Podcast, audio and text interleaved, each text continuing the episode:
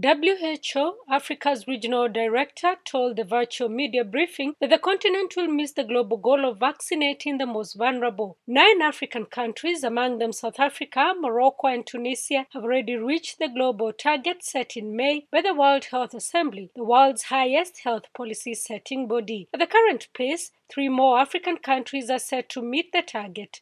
Two more could meet it if they speed up vaccinations, according to Moeti. We've just one month to go, and this must concentrate our minds in Africa and minds globally. Already, nine African countries have reached this target, so that's very encouraging. Among those are the island nations such as Seychelles and Cabo Verde, countries that have rolled out vaccines strongly from the start, such as Morocco, and countries where the uptake is rapidly increasing, like South Africa. Many of these countries are in the upper middle or high income brackets and have procured vaccines directly from manufacturers as well as receiving various vaccine supplies. For lower income countries that are relying mainly on donations, the situation is more dire. If the current trends hold, 42 of Africa's 54 countries, nearly 80%, are set to miss the September target, I'm afraid. With over 143 million doses having been received in Africa, just 3% of the continent's population has been fully vaccinated, compared to 52% in the US and 57% in the European Union. WHO has termed the iniquity disturbing as the third wave continues to devastate the continent. In this third wave, every hour, 26 Africans die of COVID 19. The pandemic is still raging,